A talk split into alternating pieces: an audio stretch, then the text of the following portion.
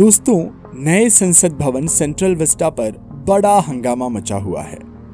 पर क्या आप जानते हैं कि उसकी ज़रूरत क्यों पड़ी? आइए आज इसी विषय पर बात करते हैं। सरकार के अलग अलग मंत्रालय सत्तर साल से किराए की इमारतों में चल रहे हैं, जिनका हर साल का किराया एक हज़ार करोड़ रुपए है, जिसमें से अधिकतर एक ही परिवार के अधीन, यानी उनके अंतर्गत आने वाली इमारतों, यानी कि बिल्डिंग्स में चलता है। कितने ज्ञानी इस बात को जानते हैं? छोटा सा उदाहरण, दिल्ली के पासपोर्ट ऑफ़िस का है। दिल्ली में पासपोर्ट ऑफ़िस एक परिवार के, एक बहुत ही प्रोमिनेंट परिवार के वैयक्तिक संपत्ति में चल रहा था। नेशनल हेराल्ड की इमारत में चल रहा था। जब केस शुरू हुआ तो न्यायालय के कहने पर यह इमारत खाली कराई गई। तो दोस्तों, ये तो एक उदाहरण था। ऐसी अनेकों इमारतें दिल्ली में हैं। अब जिसकी सालाना हज़ार करोड़ की आमदनी पर सरकार चोट करेगी, वो तो बवाल करेगा ही। मीडिया में कुछ करोड़ डालकर बवाल मचाना और मचवाना बहुत सरल है। बाकी कॉपी पेस्ट करने के लिए तो जनता बैठी ही है। सरकार बजट कैसे बनाती है? कैसे वो बजट को चरणों में खर्च करती है स्टेप बाय स्टेप इसका रत्ती भर ज्ञान लोगों को नहीं होता है। बस इस विरोध के लिए विरोध करते हैं।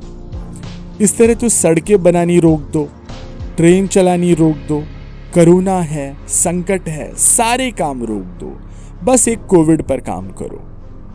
कुछ हफ़्ते पहले इंडिया टुडे पर बात करते हुए देश के प्रतिष्ठित चिकित्सक डॉक्टर देवी ने बताया कि पूरे देश के टीकाकरण के लिए मात्र इक्यावन हज़ार करोड़ रुपए की ज़रूरत है। भारत की अर्थव्यवस्था इतनी बड़ी है, ये देश इतना बड़ा है कि लॉकडाउन की वजह से प्रतिदिन, हर रोज यहाँ पर दस हज़ार करोड़ का नुकसान हुआ और भारत की अर्थव्यवस्था उसे सहन कर सक रही थी।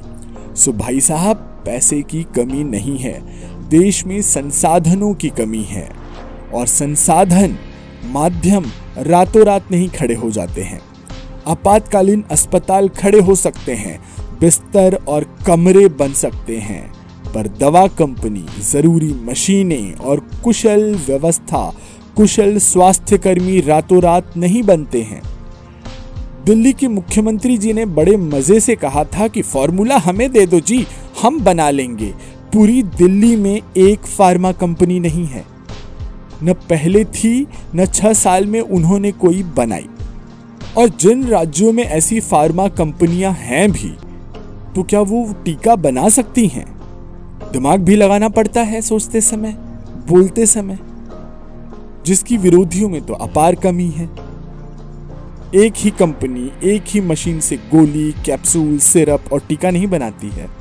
होटल में आप खाना खाने भी जाते हैं तो पंजाबी अलग, चाइनीज़ अलग, इटालियन अलग। पिज्जा की मशीन में पूरी नहीं तल सकते हैं। कड़ाही में तेल डालकर के आप पिज्जा नहीं छान सकते हैं। भैया बेड्स आ जाएँगी ऑक्सीजन आ जाएगा, दवा आ जाएगी, पर रातों रात डॉक्टर कहाँ से पैदा करोगे? चार से पाँच साल में डॉक्टर और कम से कम दो से तीन साल की ट्रेनिंग के बाद नर्स की शिक्षा पूरी होती है। अब जहाँ तक बात देश के नेतृत्व देने वाले की बुराई करने की है तो सोचिए हम तो चार से छह जन के परिवार में रहते हैं। पर पूरी ज़िंदगी परिवार के लिए खपा देने वाला बाप उससे भी हम नाराज़ और असंतुष्ट रहते हैं। गाही बगाही झगड़े में हम उसे कह ही देते हैं कि तुमने किया ही क्या है। और हमसे हमारी अगली पीढ़ी और हमारा परिवार भी यही पूछेगा।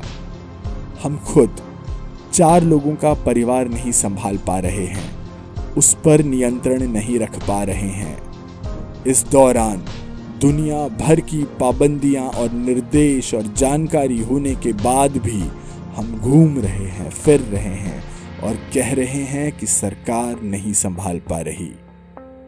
हम सब अपना अपना एक परिवार यदि संभाल लें तो ये पूरा देश संभल जाएगा। तो मित्रों, आज के लिए बस इतना ही। यह अंक आपको कैसा लगा, मुझे ज़रूर बताइएगा। आप इस पॉडकास्ट को जिस भी प्लेटफॉर्म पर सुन रहे हैं, वहाँ लाइक सब्सक्राइब और शेयर करना बिल्कुल मत भूलिएगा।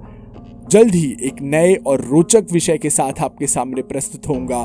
तब तक के लिए मैं आशीष पी मिश्रा आपसे आज्ञा लेता हूँ। धन्यवाद। नमस्कार।